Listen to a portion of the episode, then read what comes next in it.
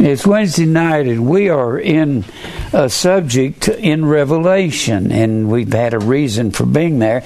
Before I get into the teaching, I was talking to a fellow this afternoon, and I said, Greek is not as hard as what you think. When you learn one word, a lot of times you learn a lot of words with it.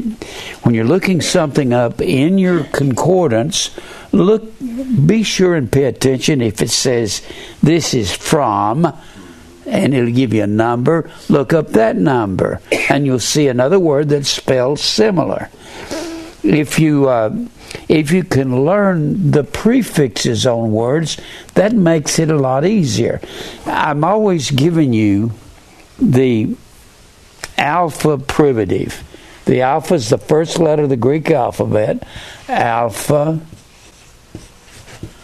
privative.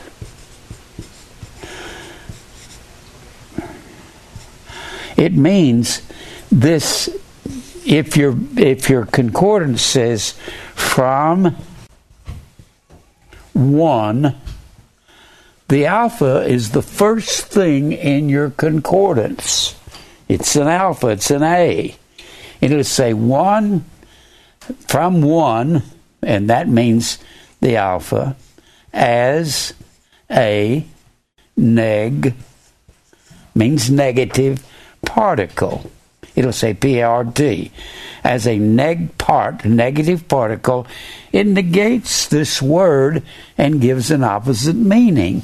So when you have an alpha privative, whenever you have the word A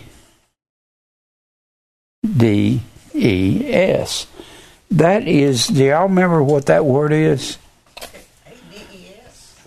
A-D-E-S. What is it? What, it's got a diacritical mark there, which is a breathing sound. What is it? Hades. It actually comes from the alpha privative and the word ido. Ido means to perceive or see. Perceive or to see.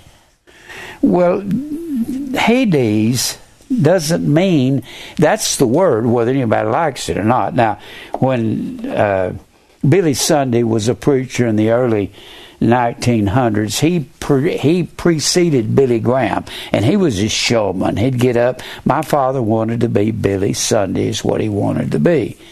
And Billy Sunday would grab a chair and he'd hold it up in the air and say, It's not Hades, it's hell, H E double L. I'm sorry, Billy, it's Hades. it means the place of the unseen. You can't see it. Now, you can remember Hades when I give you, the Jews said they could not see bodies in a sepulchre. So the sepulchre was a place of the unseen, and they could not see uh, the unbeliever, unbeliever, or the believer. So both of them, according to Jewish custom, they were both in hell. There was a good compartment to hell, or the place of the unseen, a good compartment, and there was the bad compartment. That's where the rich man died, and in hell he lifted up his eyes. They also said they couldn't see uh, where the body was, the body in the tomb, so the body was over there in a tomb, and it was in hell also. This is the way the Jews talked. And then they said they could not see, they could not see the believer's body. It was over there in the tomb, and it was also in hell. So they had all these places. So whenever you learn Hades and you learn what they thought it was, there's a bad compartment where people die in their sin, and then there's a good compartment where you're not seen. That's where Hades comes from, the place of the unseen. So, let me give you a couple more of these. Then you got the word adiakritos, A D I A, K R I T E S, A D I A K R I T E S. It means no when it's a it has to be a negative particle.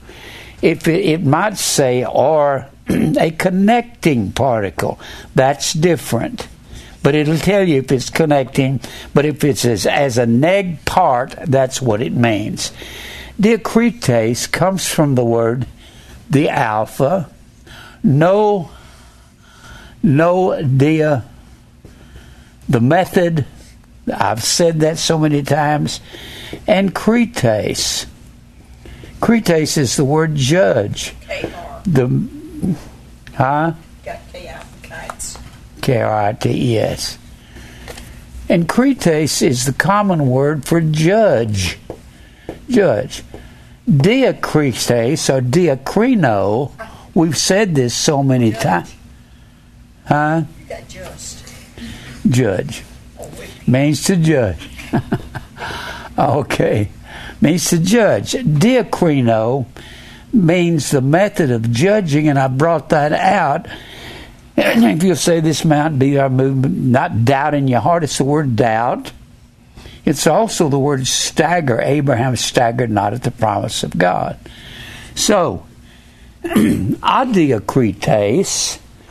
what would that mean? It would mean no judging, impartial. You're not judging, you're impartial. It actually is the word impartial. And boy, I could go off on partiality and spend half a day. and then you got the word just is the word dike or right. You'll have the word just or right. And does anybody remember the word right? Does anybody remember that? I've said it a thousand times if I've said it once. D I K E. Dike. That's the word right. You can remember righteous because righteous comes from the word right. D K I O. D I K A I O O S U N E. Dikaiao comes from dike. That's the word righteous. Well, righteous means what is right. That's all it means. It's not hard to figure out. Now, let me give you a couple more of these. Adikia. You ought to be able to guess what this means. A D I K I A. What does that look like? Doesn't that look like DK with the alpha period in front of it? Is that what it looks like? It would be unrighteous. It's not even hard to figure out, is it? When you get to learning, let me give you a couple more of these. Agonia, A G O N I A.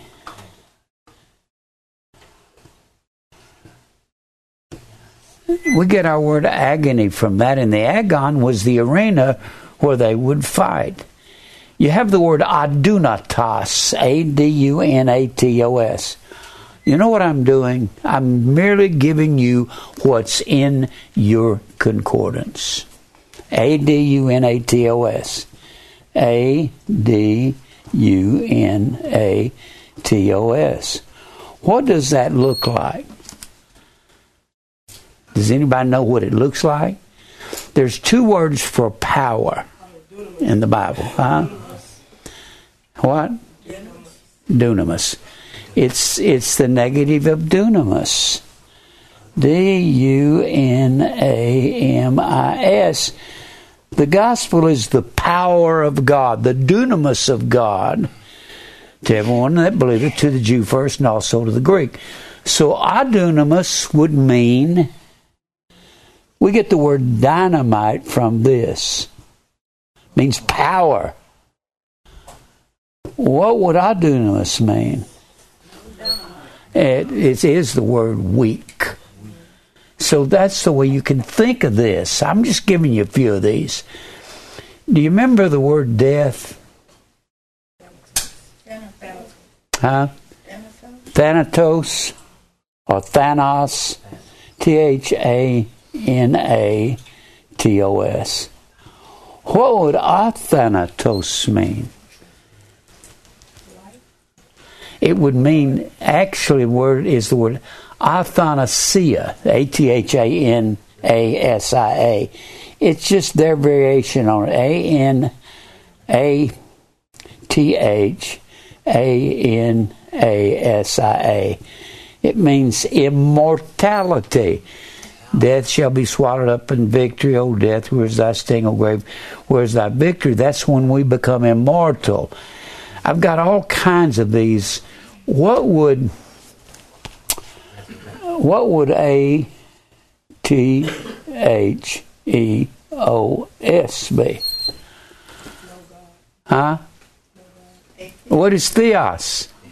The word God it would mean without God, or we get the word A T H I E S T.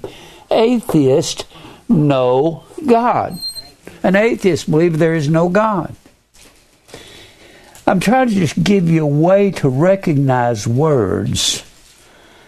Uh, there's a word akairos, A K A I R O S. A K A I R O S. Does anybody remember the word kairos? We'll get the word chronometer, which is which means an instrument they use on the ocean that gives you the exact time. When the Bible says be instant in season and out of season, out of season means when the timing is not right, when it's inconvenient, tell people the truth anyway. That's tough, isn't it? Ooh. And I can go on and on. Amachos. A M A C H O S. What is a word there you recognize? Huh? Like macho. Um, Macho. Machomai, M A C H O M A I. The Bible says God's people do not strive or fight. Amachos means no macho, no fighting. It's not hard to learn a lot of these words. Let me give you something I'm going to teach on tonight. Once you learn some of the words in in line, it's not hard to get a lot of the rest. Let me wait before I believe this. Let me give you something else. Maybe you recognize some of this. This is one time in the Bible. A P O D I. A P O D I O R I Z O. Apo di. You recognize one part of that, don't you? You recognize apo and horizo, don't you? It means off with the boundary. It's mentioned over there in Jude 19. They people who separate themselves from God. So horizo can be used in a bad way because prohorizo is the word predestinate. Aporizo is the word separate. Well, let me get get on with. Uh, I'll give you some more of these along the way. Huh? What's Thanatos? Thanatos is death, and I said Athanos or Athanasia means immortality, means no dying. Isn't there another separation? eternal life. Well, but that's talking about it. That's used for immortality. When you get into immortality in 1 Corinthians, the 15th chapter, uh, this mortal plus must put on immortality. Immortality is the word anath- athanasia.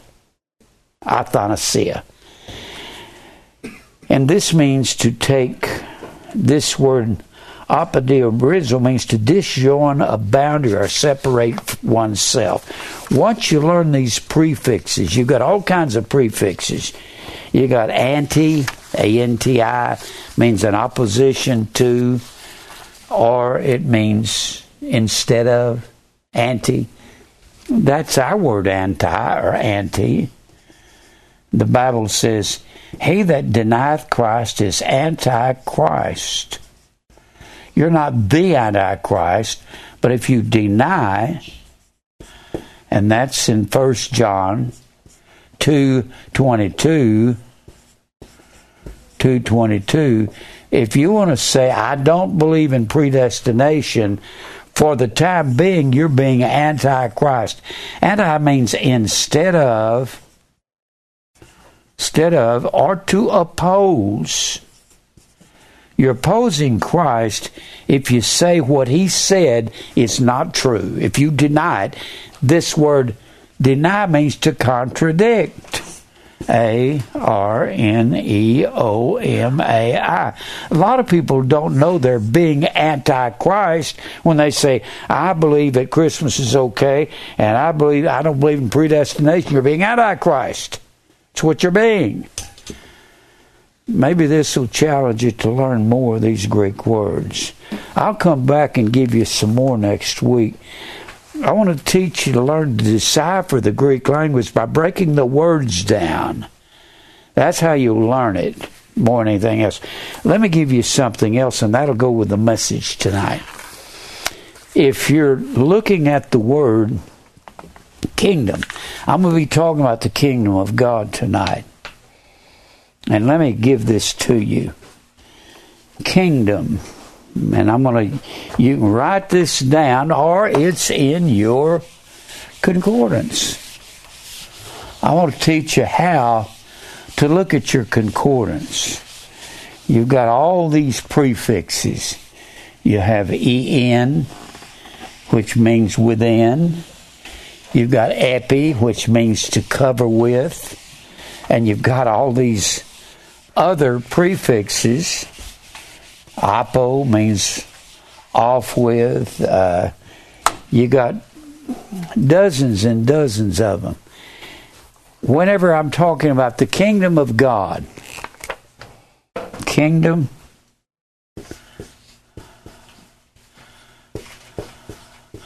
of God. The kingdom of God and kingdom of heaven were one and the same.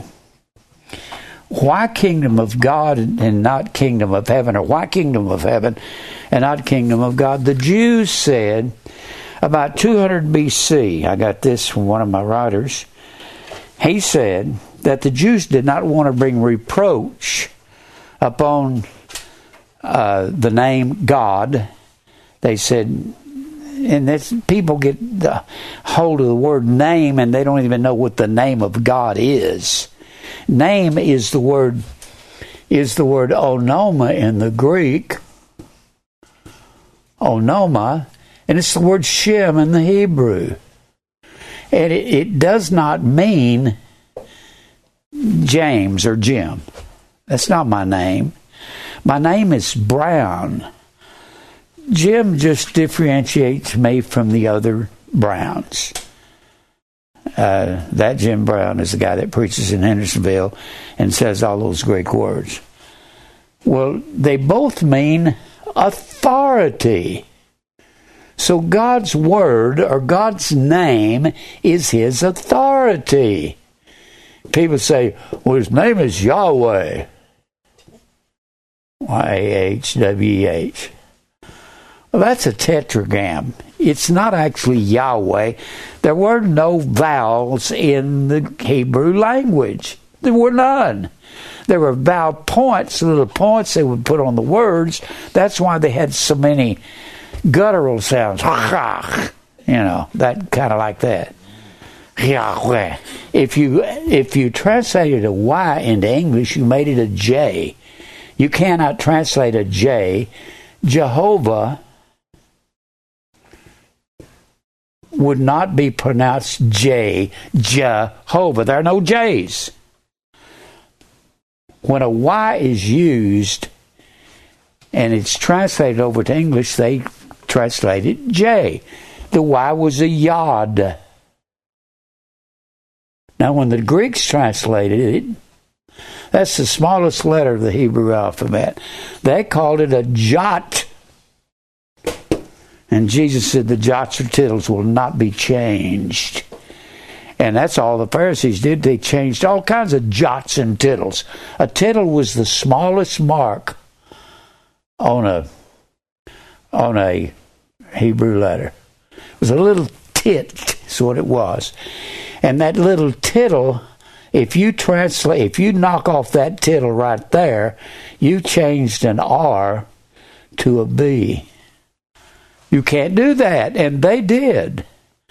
So, Yahweh, his name, people say, well, that's his name. And they took this tetragram, YHWH, that they found in ruins, and the Y is a J, so they actually added the Y. We say J E H O V A H. And what, what if we did it properly? We'd change the J back to a Y, and we'd knock out the vowels. You'd knock out the vowels, and a B and a W are the same thing, so you've got a YHWH. Jehovah is Yahweh. Besides that, you thou shalt call his name wonderful, counselor, mighty God, heavenly Father, Prince of Peace. So these people are saying Yahweh. I'm saying, well, what about wonderful and counselor? Morning star. yeah. And when when the Bible says that Jesus is coming back on a great white horse and I have upon his thigh his name will be the Word of God. How about the Word? How about a word? That's his name. That's his authority because that is his authority. Your first name is not your name. You get your name when you're conceived. I became a Brown at conception, but they hadn't called me Jim yet. That's my that is my name or my authority. I got Harless Brown's real loud piercing voice when I was conceived. And that's true. And I got this drive that from him when I was conceived. So that's your name. Your name is your not your first name. It's when you were conceived. What about females? Well, you get you get your name too. But it got changed. Well, this changing names has to do.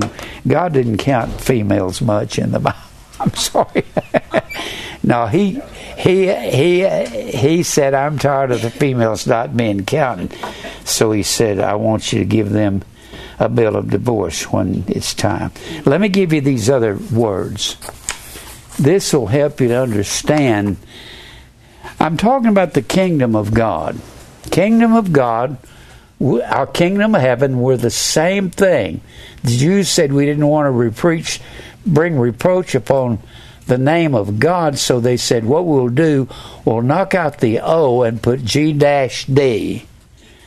That's whenever you see that, that's somebody, some Hebrew is in charge of the printing and they don't want to bring reproach.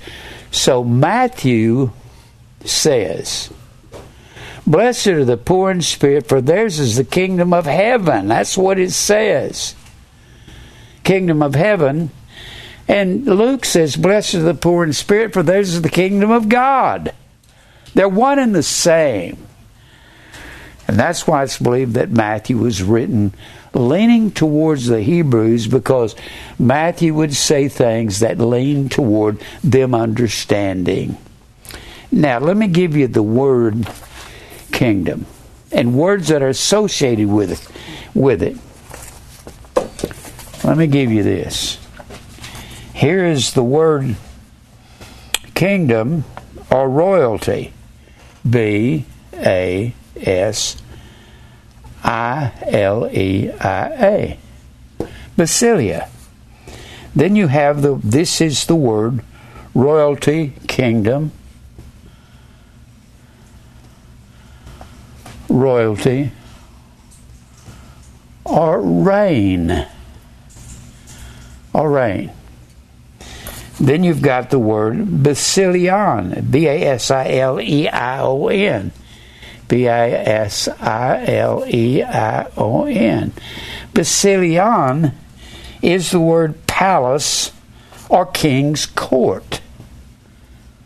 Palace or king's court. And all of these words have to do with one another. Then you've got the word basilios, B A S I L E I O S, B A S I L E I O S. If you notice, they got basically the same stem on the front of the word. That's the basis of the word. Then you got this word basilios, and that means kingly or royal. Kingly or royal. Then you got the word basilius. B A S I L. Notice they all got the same stem. Basilius, B S I L E U S. And basilius means sovereign. That means one who rules, means sovereign or basis of power. That would have to do with the king of power. Then after Basilius, you got Basileuo, B A S I L E U O. A A S I L E U O. And these all come from the same page out of a concordance. So if you look at one of them, look at the words before it and after it. And it's going to tell you in here to look at these other words. B A S I L E U O means king or reign. Well, if you're going to study rain, you need to study all these words. How are you going to find out all of them? If you have a word study concordance, you look up the word in your in your uh, Strong's. Then you go to the number in here, and it'll give you all these words, one right after the other, and every time they're mentioned in the Bible. And you'll find that king and reign and kingdom are all kin to one another. These are don't print them anymore. The word study concordance, but you can get the English lexicon and it'll tell you the same thing. It's an English lexicon concordance. You'll you'll turn over to a page and it'll give you every time this word is mentioned. Right here.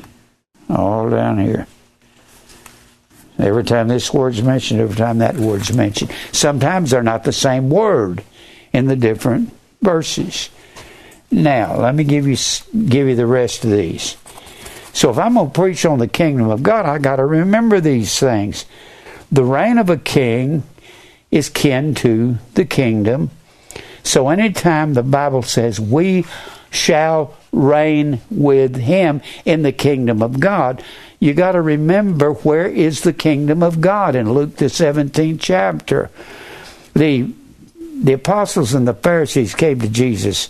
They said, Are you going to restore the kingdom? And he said, The kingdom cometh not with observation. It's not something you can see anymore, for the kingdom of God is in you.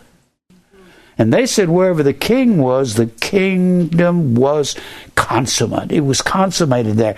So if Christ is in you, Colossians 1.27, the hope of glory, and you look at at the 14th chapter of John where Christ is in you and you're in him, then all this kingdom and everything that's here is in us.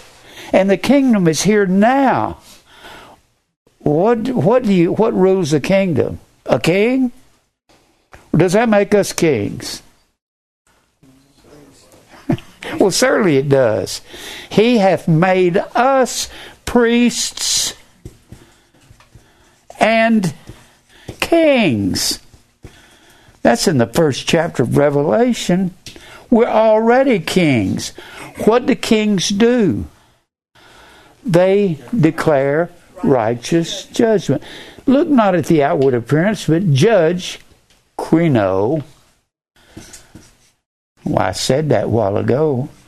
Judge, righteous judgment. So that's what a king does.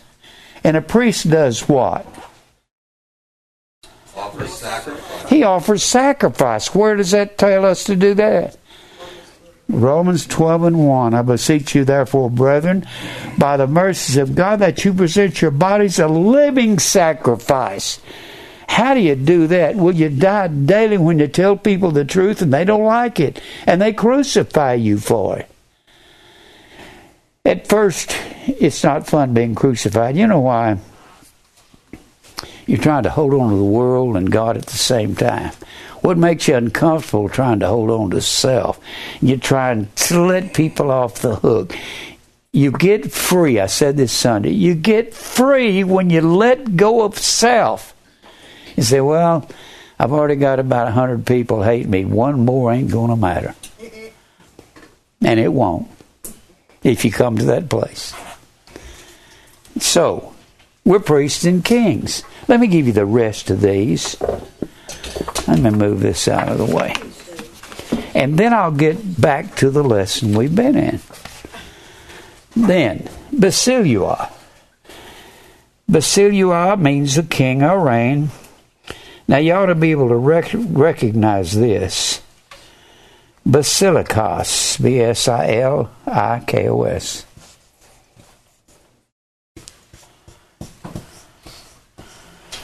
What is a basilikos? Huh? Basilikos means preeminent, kings, royal or nobleman or sovereign. Kings. What is St. Peter's Basilica? It's St. Peter's Kingdom, isn't it? And that's what they call that big pa- castle that he lives in, the Vatican. And it's a castle. That's St. Peter's Kingdom. Except it's not his kingdom, and all that's phony. So it means a king's sovereign. So whenever we get to reign, R E I N, R E I G N, it's going to be one of these that we reign with Christ and we have reigned and we shall reign. We're in the kingdom of God right now. We are in spiritual Israel. That's called the kingdom of God. Then you have the word basilissa. Maybe you can guess what that would be. B A S I L I S S A. What would you what would you kind of guess that would mean? Lissa. what would Issa mean? Huh? What? Queen. Queen. It's the word queen. It's kind of like Alyssa, queen. It, it, it just makes sense when you start looking at these words. They got one other word. It'll tell you on these others to to see, say C nine thirty five, and nine thirty five is B A S I S. It means the foot or walk. It's how we walk that determines if we're in the kingdom of God, and these are all the same. Now, I've been talking to you about the king. I've been noticing something in the book of Revelation. I have never, I've taught four years on it, and I'm seeing something that Revelation is a picture of us in the kingdom. Go back to Revelation, the first chapter.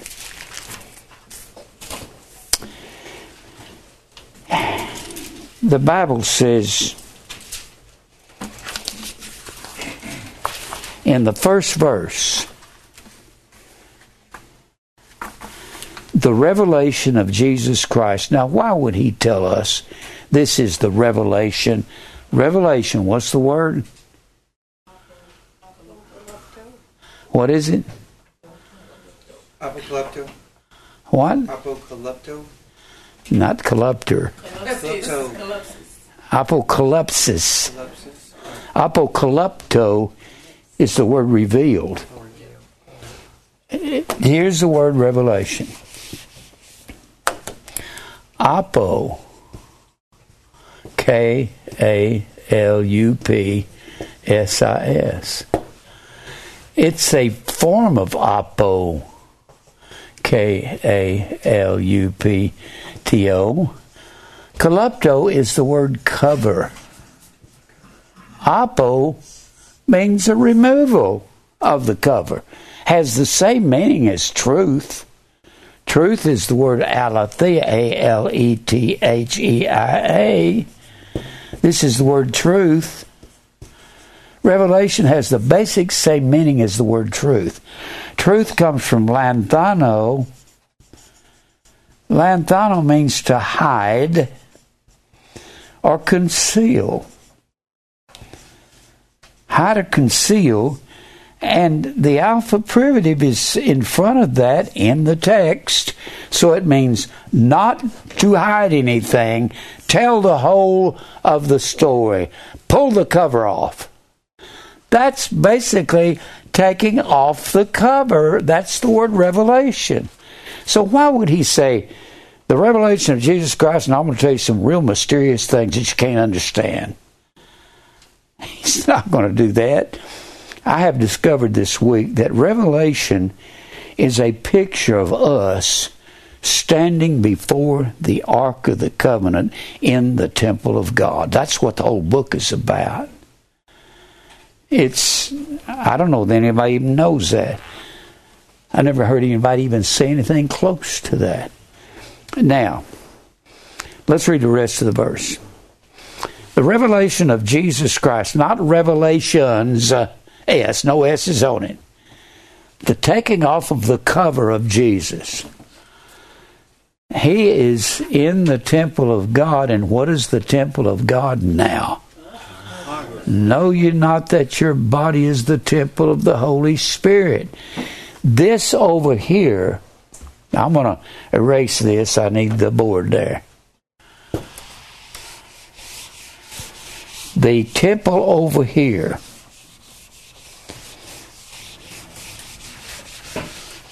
It's going to take me a while to get through this. This temple over here, the temple had the same exact measurements as the tabernacle in the wilderness. See the tabernacle over there? That's the tabernacle in the wilderness. Tabernacle, by the way, is the word is the word skews. S K E U S. On the screen too. Uh, On the screen. TV. what about it? Tabernacle. Well, there's the temple here. Here's the brazen sea, the brassy sea that we're going to look at in the fourth chapter of Revelation. This is it. It's called the sea. You have to understand when Israel came out of Egypt, they had a laver. It was just a place for the priest to wash. But they began to multiply, and when Solomon built the temple, they had to have a sea that held 2,000 gallons. It had actually held 2,000 baths, is the way they put it in the Bible. 2,000 baths for the priests. The priests would offer a sacrifice on this altar, then they'd come over here and wash, and you can see uh, water flowing out here. They'd come over and wash. There were there were three uh, oxen facing north, south, east, and west. And they were setting up on those oxen. And that all has a story to it. And so they're bringing the Ark of the Covenant back, bringing it in to the temple. And they're going to put it back here. And everything over here, everything over here, here's the candlesticks, table of showbread, altar of incense, and this is the Ark of the Covenant. Ark of the Covenant. This is the they replaced the laver with the with the brazen sea. Some people say that was brass, and others said it was copper. It doesn't matter what it is, it was God's sea. And this was the golden candlesticks. You had six pieces of furniture in the temple where the priest had to had to serve God.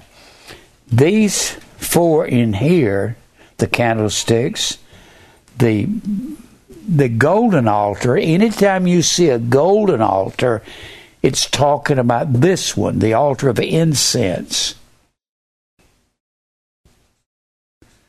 The altar of incense. If you see the brazen altar, or the altar where they offer the sacrifices, it's talking about this one out here.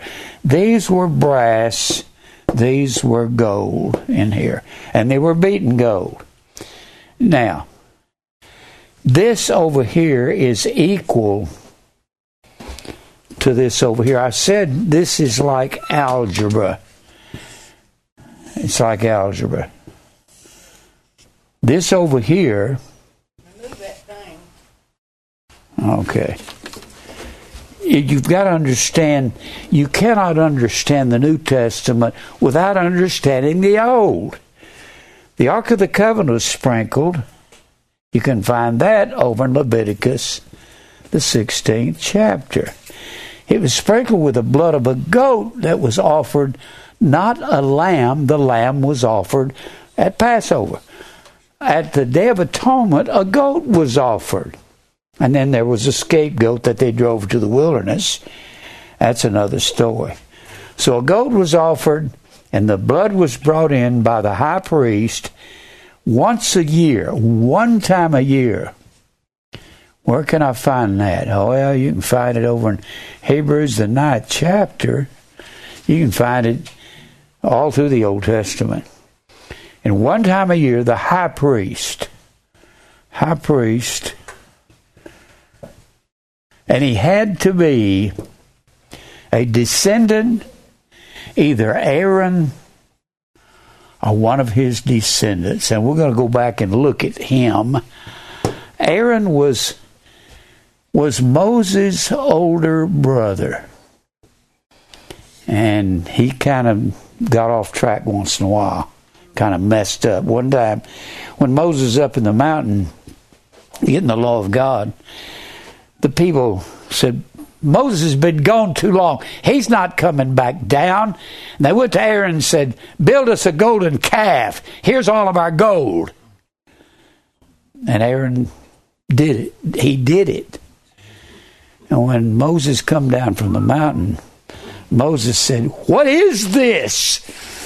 And Aaron said, Well, uh, mm, uh, the people told me to build a calf, and we took a bunch of gold and threw it in the fire, and out jumped this calf.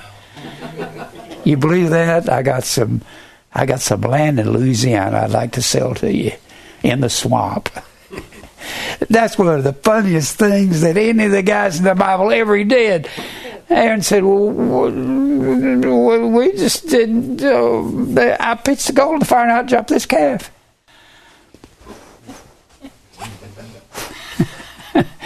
and Moses was livid, to say the least. Anyway, all of this is equal to this over here. And that's what we're getting to in Revelation, the fourth chapter. This is a picture of the believing church. believing church. And it's like all through Revelation, we are the candlesticks. This is the church. The church is the candlesticks, the seven candlesticks. The Bible says so. That's what gets me. Now, let me finish this, reading this in Revelation 1. God gave unto him to show unto his servants things which must shortly come to pass. And he sent and signified it by his angel unto his servant John. Signify, remember that word? semeion. Well, that's a form of it. Semio, S E M E I O O. It's a form of S E M E I O N. That is the word sign.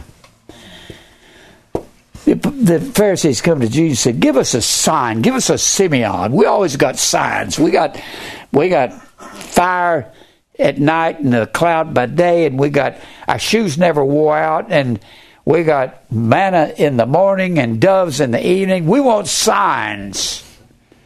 Jesus said, You don't get any more signs except the sight of the prophet Jonah, and that's resurrection.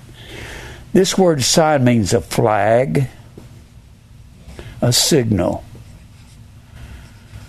It means it means a beacon.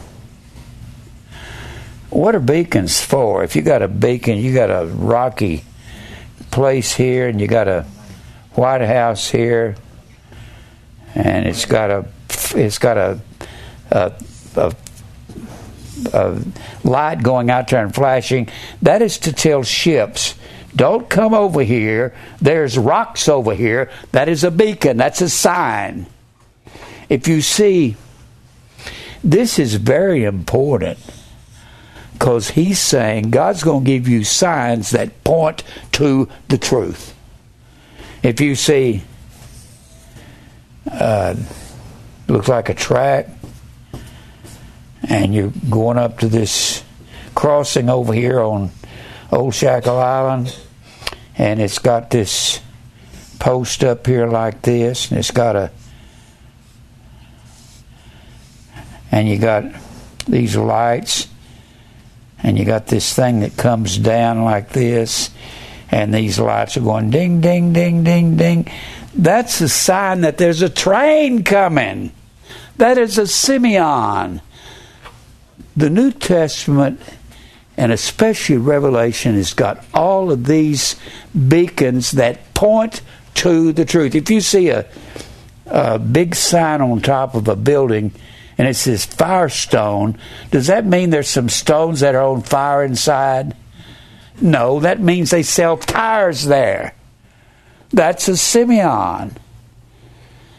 Now, and he starts the whole thing in Revelation with signs. and he says here, and you see in verse 4, and John, John to the seven churches which are in Asia. Now you have to get into seven because you're going to have sevens all through here. You're going to have seven spirits, seven lamps, seven uh, sevens, one right after the other, all through the book. Remember, seven in the Hebrew is the word Sheba. The Queen of Sheba was the Queen of seven because that's what Sheba means in the Hebrew. It means seven. And it comes from the word Shabua, S H E B U A H. And you'll get that out of your concordance. Just look at, you'll have about a half a dozen words that are related to one another in your concordance. Look at the words before it and after it. It comes from Shabua, which is the word oath. And then it says, after it says oath, it says to seven oneself. And you say, gosh, I don't. It means to be sevened are perfected. Seven is the number of divine perfection all through the Bible. Just like 12 is the number of the total church, seven is the number of the refined church. So when you see Jesus here standing in the midst of seven golden candlesticks and verse 12, he's standing in the middle of them. Where did the golden candlesticks come from? Well, I think it comes from over here in the temple, and you'll find that in Exodus, the 25th chapter. God starts off in Revelation, and he's talking about seven candlesticks, which is Jewish. That gives you a signal. This must be a Jewish book. It absolutely is. And then you, then you see in well, let me finish reading verse 4. John to the seven churches which are in Asia. Grace be unto you and peace from him which is and which was and which is to come, and from the seven spirits which are before his throne. You're going to find later on as we go into this book that the throne of God, the throne was the Ark of the Covenant he came down out of this cloud by day and fire by night and sat upon the Ark of the Covenant and ruled Israel from there. That was Jesus pre incarnate. And we'll go into that later. So, whatever happens here has to happen over here. The Bible says the high priest came in and sprinkled that ark on the tenth day of the seventh month. The seventh month, I wonder why he had it the seventh month. Could it have anything to do with seven? Tenth day of the seventh month was the day of atonement.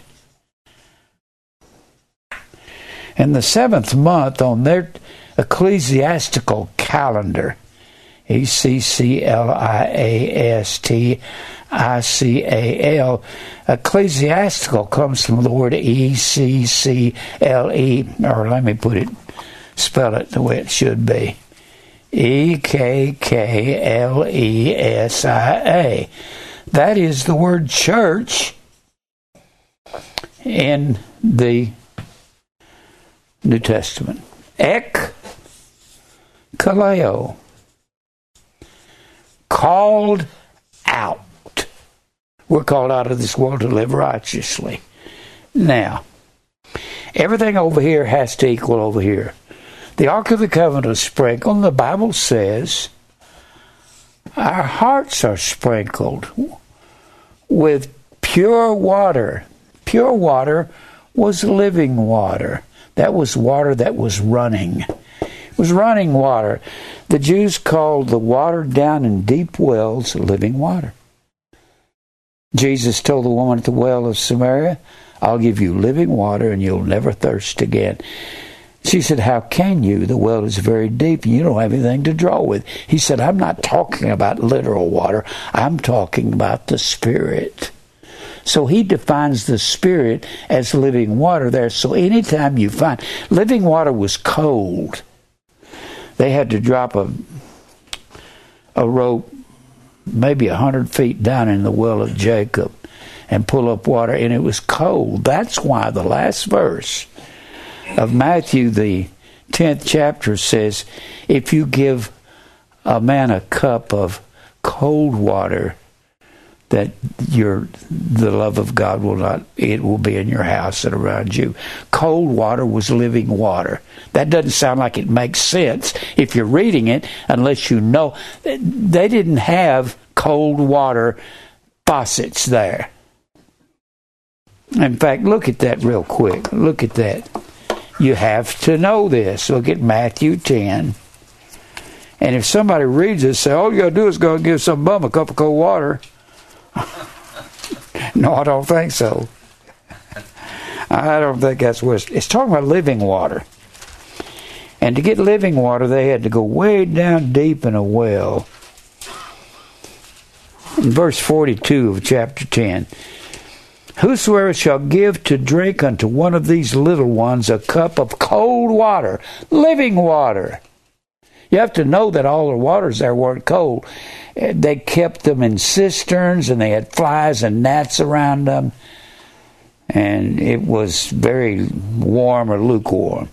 A cold water only in the name of a disciple. Well, I send you, he shall not lose his reward. Cold water was living water. That's a type and a picture of the Holy Spirit. Now, where do I need to go? Let's go back over here to Revelation. And look here in verse 16. Now here's Jesus standing in the midst of seven candlesticks, and the Bible says the seven candlesticks is the church. It says it in this chapter. So you're going to tie Exodus 25, where God is giving Moses the instruction to build all the the temp, the tabernacle furniture. He's telling him, you can go to the 25th chapter of Exodus.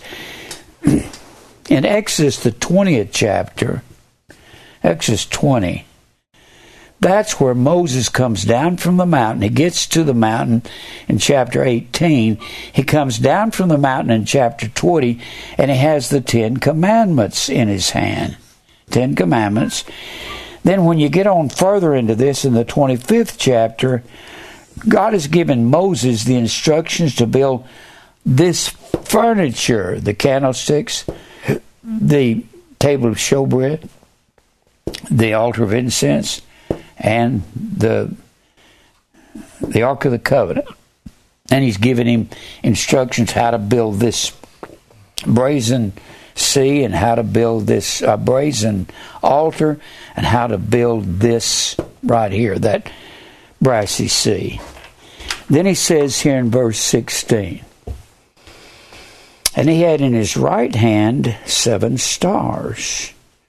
And out of his mouth went a sharp two edged sword. You see that in the 19th chapter when he's coming back on a great white horse and a sharp sword is coming out of his mouth. That's the Word of God. This is all semeion. They're pictures. And if you don't understand that, you'll never understand this book. Can I ask you something? Yeah. You go back to that water. That don't really mean water, does it? No. Does that Well, it means it means the Holy Spirit. It means the Holy Spirit.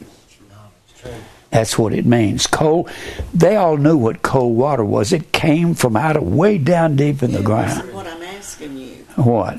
It's not water, and we're to give to these little ones, does that mean like you go out and witness? Well, little ones are what God refers to as us. He called us children or babies. My little children, these things write unto you, that you sin not. If any man sin, we have an advocate with the Father Jesus Christ the righteous. When you look at the 18th chapter of Matthew, that anyone that offends one of these little ones, you need to have a, a stone tied around your neck and you need to be cast in the sea. It's talking about baby believers because there are no real mature believers at this point. Jesus is just starting his ministry and everybody's got oh, oligos pistis, little faith, puny faith. Let me go on here. And he had in his right hand seven stars. I can't see seven stars without 5,000 dozen things going through my mind.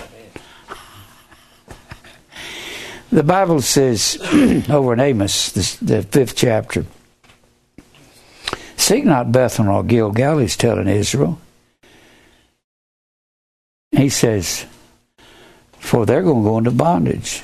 Northern Israel is going into captivity. But seek him that maketh the seven stars and Orion. If you don't know what the seven stars are, you're lost as a goose, aren't you? The seven stars was the Pleiades.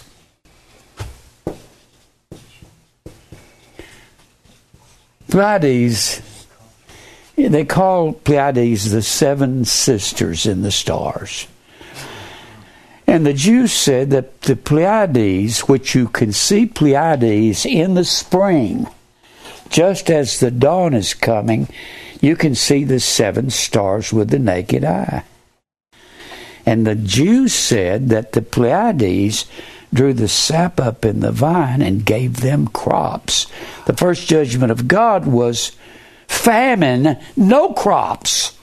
I'll give you I'll give you so much rain it'll wash your crops away. I'll send famine for three and a half years under the mouth of this Elijah. So the seven stars, and they said Orion drew the sap down in the winter, and boy, the pagans, they said that was evil gods taking the crops away from them till the spring, and I could go into the swastika and all of that, and the Big Dipper. I won't even go there.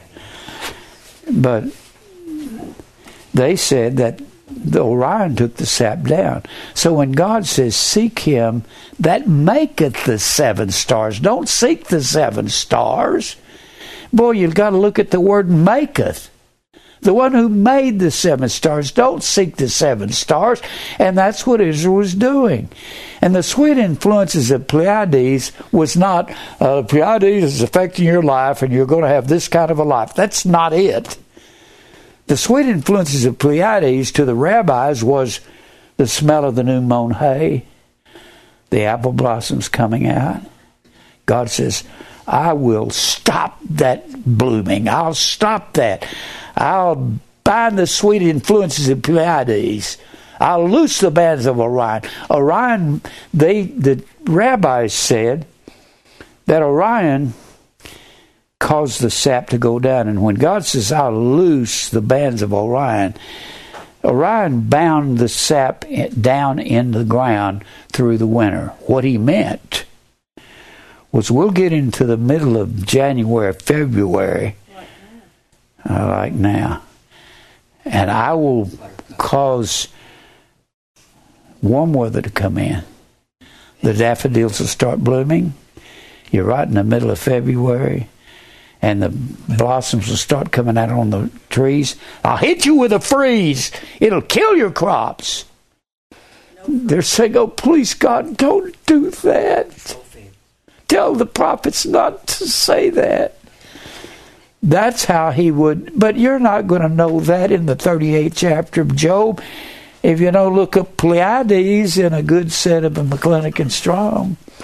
If you don't look up the Orion. You don't know what the rabbi said. Now, back to this. Do you think that's connected with this? The seven stars was called the morning star because that's when they could see it was in the morning.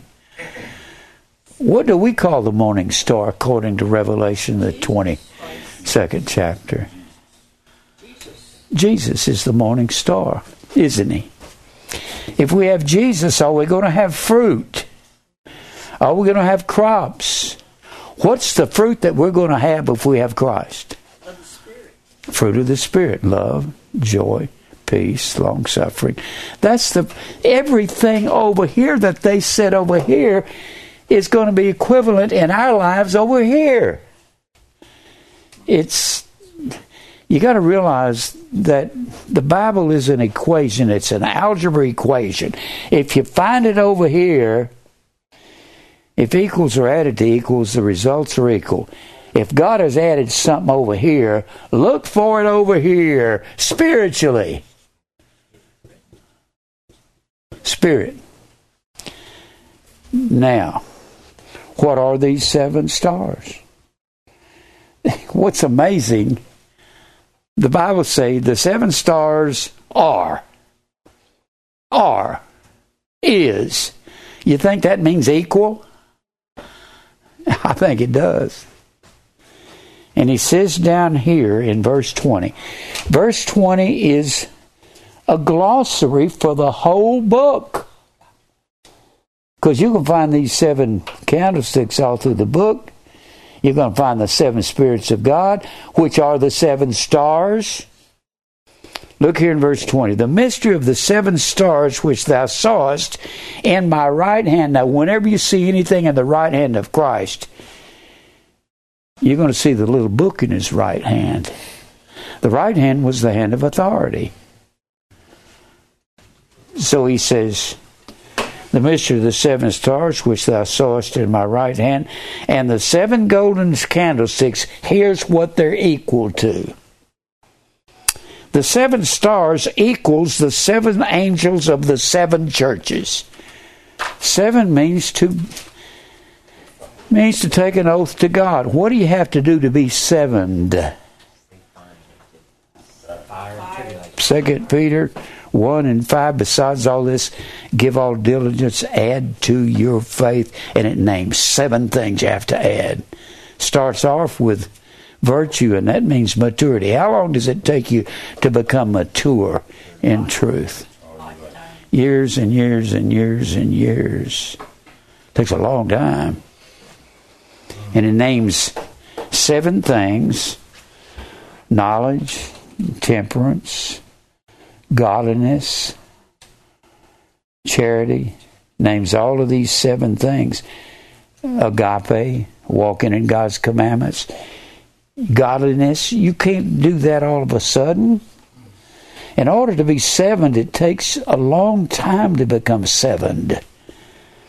So he says, The seven stars in my right hand, they are the seven angels. Since it says angels, and there's seven of them, there's seven angels. Angel is the word A G G E L O S. Boy, I wish they hadn't put angel in the Bible, the translators. It just means messengers. Every time you see the word angel, it means messenger. And you're going to have these same seven angels, same seven, Revelation 8, 9, and 10, they have seven trumpets. I keep saying this a trumpet is a voice, it tells you what to do at a certain time of the day. If it sounds reveille, that's a signal to get up in the morning and meet formation. If it sounds da da da if it sounds da da da da da, and it sounds charge, it means go to battle. If it sounds taps, it means go to bed. Now, and the seven the seven stars are the seven messengers of the seven candlesticks. Let me show you this. And the seven candlesticks are the seven churches. The whole purpose of a candlestick, the whole purpose of a candlestick is to give light. And what gives light? What gives light is the oil inside the candlesticks. The oil is a type of the message, and that gives the flame. And the only official flame in, in, in, Israel was the candlestick, and that's the church. And God tells the churches in the second and third chapter if you don't do right and live right, I'll remove your candlestick. I'll remove your flame. And the flame is like the truth. That exhibits the truth. Now,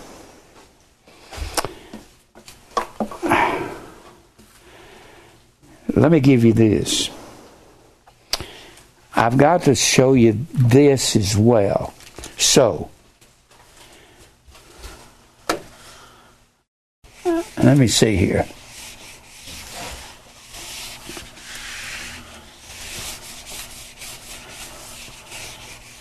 All right. If the seven the seven stars equals the seven angels and that's a type of the oil in the candlesticks, which is a picture of the Holy Spirit, because always the Holy Spirit throughout the Bible is represented as oil. And the oil is, they put olive oil in those candlesticks and it burned. Well, anything that the seven angels are equal to and the seven candlesticks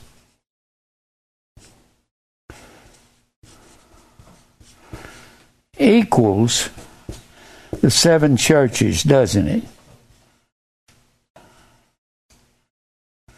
Doesn't it equal that? Seven candlesticks. If we find anything else that equals to the candlestick, they're equal to each other, aren't they? So we go back to Zechariah. In Zechariah, next to the last book of the Old Testament, you see, go back to Zechariah, and you see Zechariah is the prophet of God. I got to tell you where Zechariah is. Zechariah is living around 520 BC. There's two men living at this time that are very important Zechariah and Haggai. Haggai, he had a job to tell Israel to get back to building. They were carried captive in 586 BC, 86 BC, and then when they were carried captive, uh, they stayed captive in Babylon till 539 BC. And that's when the Persians overthrew the Babylonians. And they start ruling and they give these decrees in 539. 539 BC to go back. Well, it wasn't 539. That's when they conquered Babylon. In 538, Cyrus gives a decree to Israel to leave Babylon. They're over here about 650 miles away from from uh, Babylon. Oh, here, there, here you are. They've been over here in Babylon, and they're given decrees by Cyrus to come over here and rebuild the temple in Jerusalem. That's in 538. They get so much flack from a man named Tatnai. I'm not going to go into him right now. But they get so much flack they quit building in 536 BC. 535 36. They quit in two years and they hadn't even begun to finish the temple. And they stay just doing nothing till 520 BC. For 16 years, they're doing nothing. And it was these two men, Haggai and Zechariah, that God called. He called them in Ezra, the fifth chapter, and told them to go tell Israel to get back busy building. So that was their job. And here is here is Zechariah's writing about the seven candlesticks. And it tells you who they are and what they are. And I won't go into all the story that's going on here. It says that there's two olive trees. And it tells you who the two olive trees are. Now you got two olive trees over in Revelation, the 11th chapter. And it calls these two olive trees the two witnesses. And you have to understand that it took two witnesses to verify any contract that God had with the people. You'll find that over in Numbers, the 35th chapter. They had to have two witnesses to everything that was said. And then you'll find it in Deuteronomy, the 17th chapter, and Deuteronomy, the 19th chapter. Not going to go into those right now. And the two olive trees are equal. They're equal to the two witnesses. Now look here what it says. The two anointed ones. Huh? The two anointed ones. Well, that's what it calls them. Now look here in in uh, Zechariah four and verse ten. For who hath despised the day of small things? For they shall rejoice when they see the plummet, a plumb line, in the hand of Zerubbabel with those seven candlesticks. They are. The seven candlesticks are, according to Zechariah, are the eyes of the Lord. So, the seven candlesticks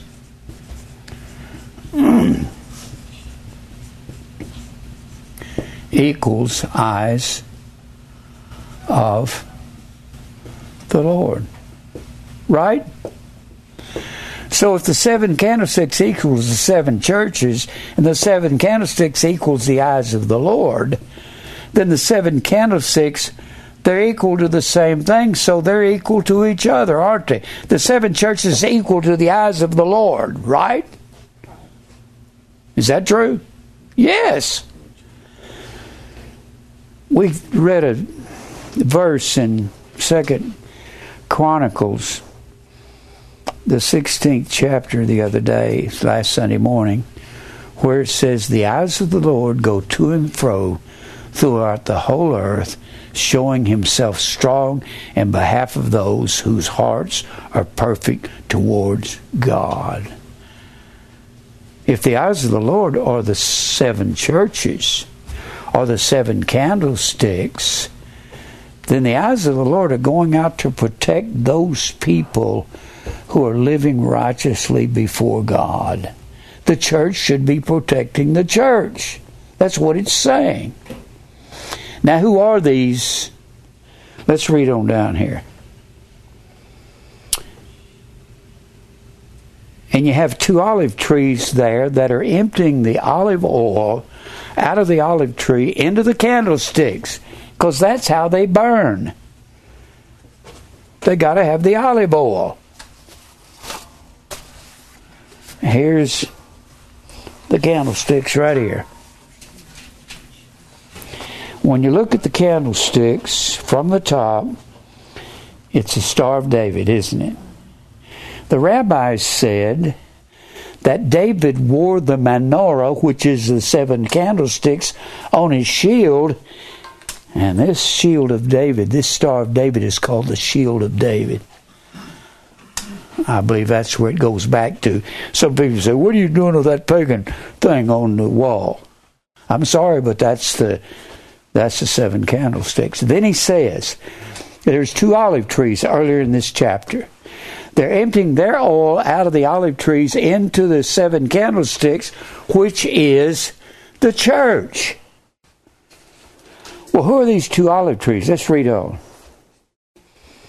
I answered and said unto him, What be these two olive branches that are feeding the oil out of themselves into the seven candlesticks, which is the church.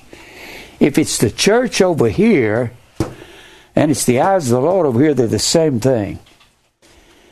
Which through the two golden pipes empty the golden oil out of themselves because they're olive trees. And he answered me and said, Knowest thou not what these be? And I said, No, my Lord. Then said he, These are these two olive trees are the two anointed ones that stand or represent the Lord of the whole earth. There were two anointed in the Old Testament. Priest and king. Who was that? Priest and king. Priest and king. Well, let's look at that in Revelation, the first chapter. Revelation, the first chapter. takes a long time to go through Revelation. That's why I did four years on it and had 236 messages. Still didn't finish it because I went through every word, the connection to the Old Testament. Look at verse 6. God hath made us kings and priests. He made us the candlesticks. hath made us kings and priests unto God and his Father.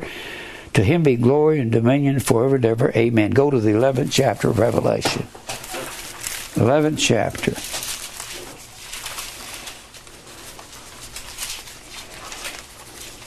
Now, do you think God changes olive trees from Zechariah 4 to Revelation 11? No way. It's the same thing.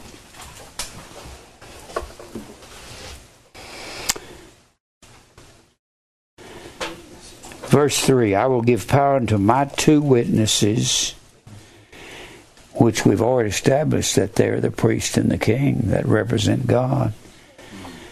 And they shall prophesy a thousand two hundred and three score days. I'll do that later. Clothed in sackcloth. So these are, these two witnesses are.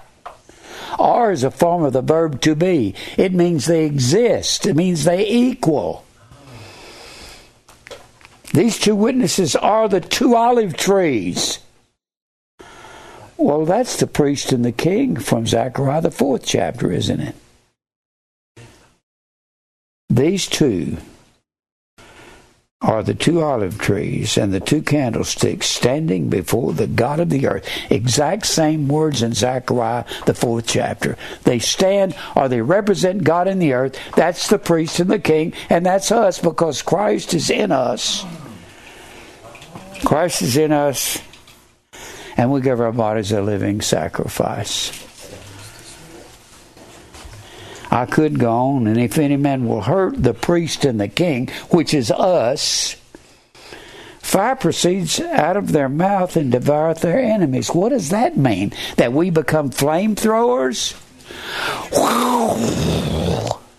That's not what that's talking about. It's talking about Jeremiah, the fifth chapter. And anywhere you find fire from the mouth of believers, this is what it's talking about. Jeremiah, the fifth chapter.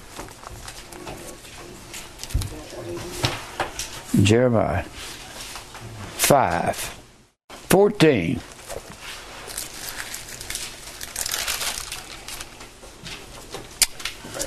Jeremiah 5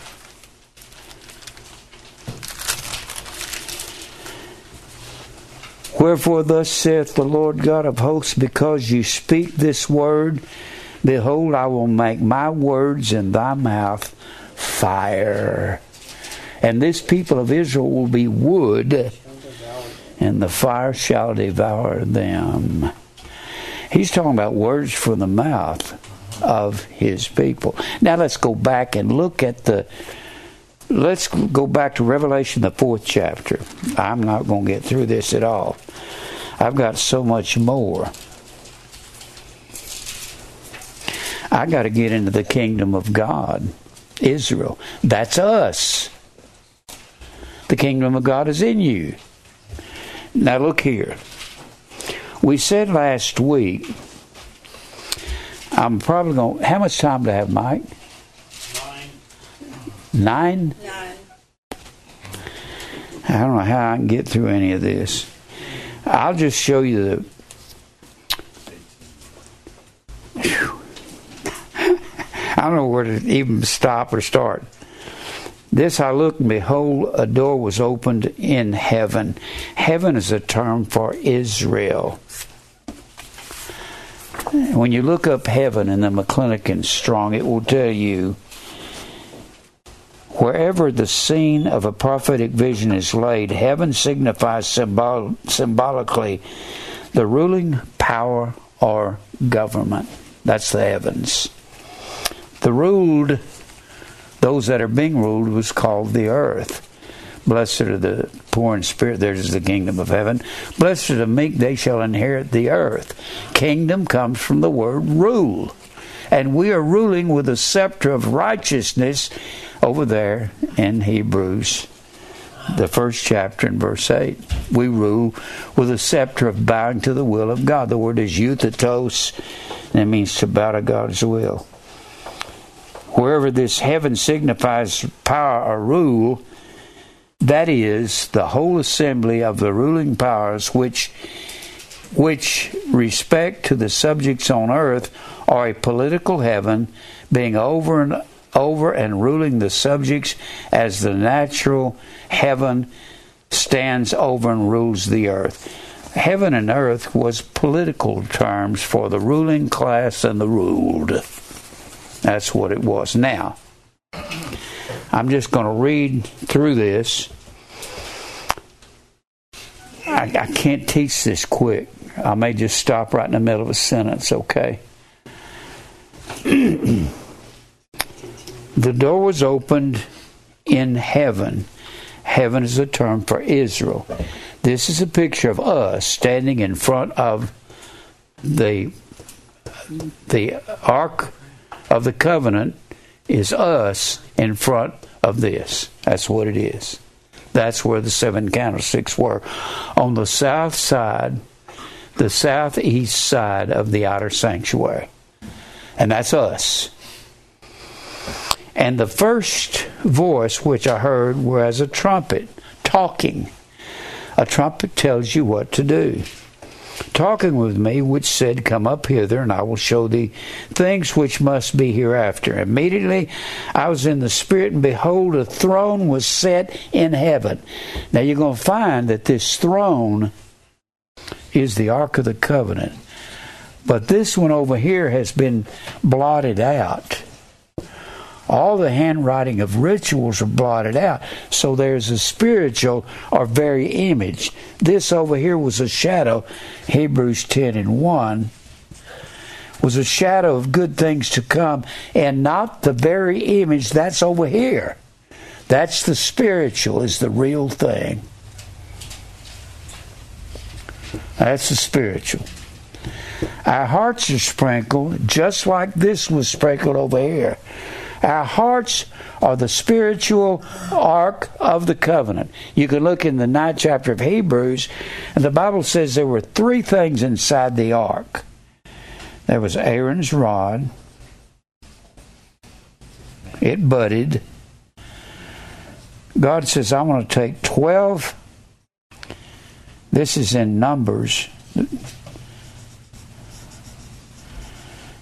Numbers 17. And God says, I'm going to take 12 sticks, dead rods. They're just sticks. And I'm going to place them out here. And the one that resurrects or buds, where a bud starts springing forth, that will be my high priest.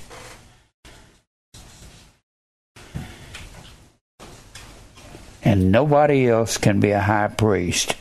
Aaron's rod was the only. God said, I'm going to take for the tribe of Levi, I'm going to take one for Aaron. And God says, the one that blossoms and resurrects from a dead stick, that's always the sign of truth. God says, that will be my high priest. That will be the one over here that sprinkles the Ark of the Covenant, either him or one of his children, children of Eleazar or Ithamar. Ithamar or Eleazar. E L E I Z E R. It'll be one of these, the only, the only two sons. Now, and then he says, Immediately I was in the Spirit, and behold, a throne was set in heaven. That's the Ark of the Covenant. That's talking about our, hearts. There's only two places where God's going to sprinkle either this, Ark of the Covenant, or our hearts. Well, the Bible says He sprinkles our hearts in Hebrews 10 22. Our hearts are sprinkled with pure water, with living water, the Holy Spirit the truth. And then he says, Round about the throne round about the Ark of the Covenant. Who got to come in and be around the Ark of the Covenant? The high priest and nobody else, and his sons. He had two sons, Ithamar and Eleazar. And there were 24 of them. And you can find that in the 24th chapter of First Chronicles. Round about the throne were four and twenty seats. Upon the seats I saw four and twenty elders. That is Ithamar and Eleazar's sons. Sitting clothed in white raiment, that always the high priest could only go in wearing a white linen garment. That's how he went through the veil, and the Bible says, now the veil is his flesh the flesh is the bread, and the bread's the body, and the body is the church. Body, church. And the Bible says, We being many are one bread. That was the table of showbread, unleavened. Leaven was a type of sin. So we're that bread. We being many are one bread and one body, and that's the church. And in Colossians 1 18 and 24. You can't study Revelation without using these signs, these semeions. You can't study it. That's why these guys are so confused. It is pictures. And then he goes on to say,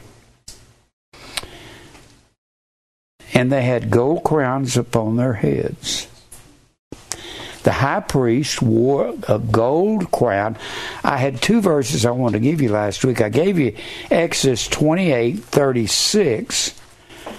Let me give you these two verses Exodus 28.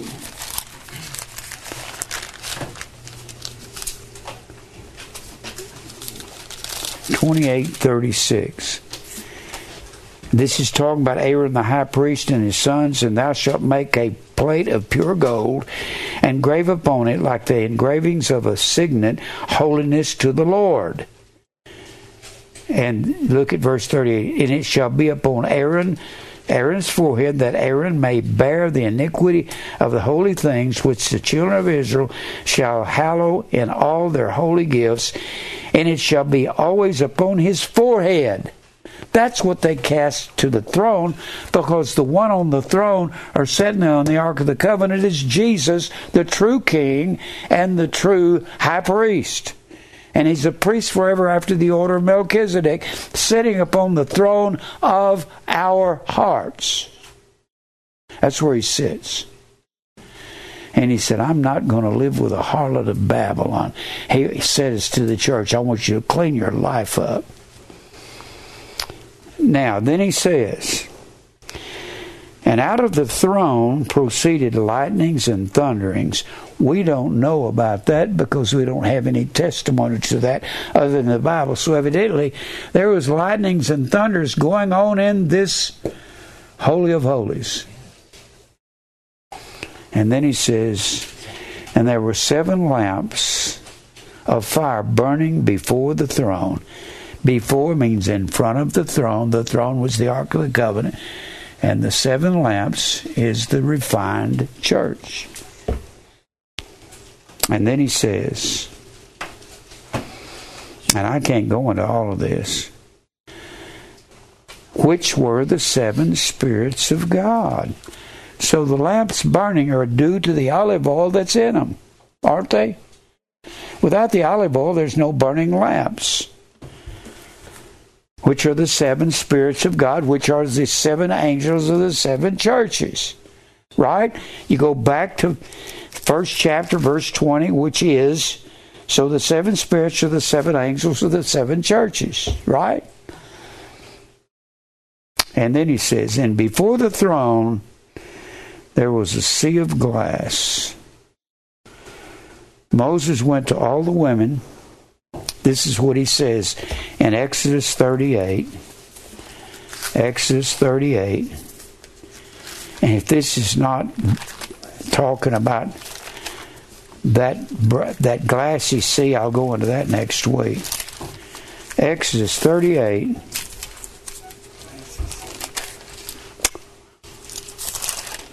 And Moses tells all the women in Exodus 38, verse 8 and Moses made the laver of brass and the foot of it of brass of the looking glasses of the women assembling. It was a sea of glass, of their looking glasses. They had not perfected how we spin glass and make mirrors today and put the silver on the back of it. They actually looked into a a brassy glass for the looking glasses. Moses said, I want all your looking glasses, all your vanity, bring it to me. I'm making the laver and then I'll make the glassy sea of the sea of glass. And that's what you've got over there. Here's the sea of glass right here.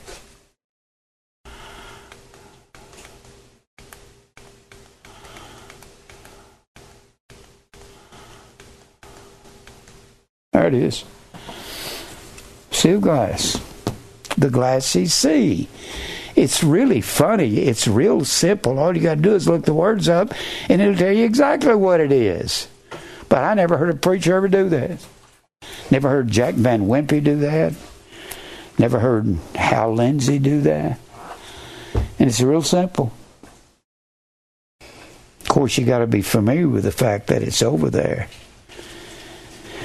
Before the throne, the throne was the was the Ark of the Covenant. But since this has been blotted out over here, the Ark of the Covenant is our hearts. You had three things in the Ark Aaron's rod that budded, the law written on tables of stone, and you had the the pot of manna. And in our hearts, the law is written on fleshy tables of our hearts. We have a rod in Hebrews 1 and 8, uh, the rod is it's a scepter of righteousness, and that's what we rule with as kings. We simply have Christ in our hearts, it comes out of our mouths, of the abundance of the heart, which is the Ark of the Covenant, the mouth speaks. I'm not talking about the right ventricle and the left ventricle and the right auricle and the left auricle and the aorta and the bicuspid valve and the tricuspid valve. That's not the heart. That's what I studied in biology in 1954 at Baldwin High School. That's not what the heart is. The heart's a place of understanding. I'm out of time. I'm going to have to come back and keep going. I'm trying to teach. Huh? The manna? Is the Word of God in our hearts. The manna was the bread, and we, being many, are one bread and one body. Well, let's pray. Lord, thank you for these truths that you've given us. You are a magnificent God. You've let us see this. I, I just, it saddens me the world can't see. Thank you for truth. Fight our battles. We don't even know what to ask you, just we bow to your will. Lead us to your family and open up doors for the ministry, and we'll praise you for everything. In Christ's name, amen. amen. I can't get to the four beasts. That's doesn't make sense why so few people come. Have so much fun and enjoy it. Get why more people. I have said this before. I hope There's some here. hope y'all are getting a hold of it.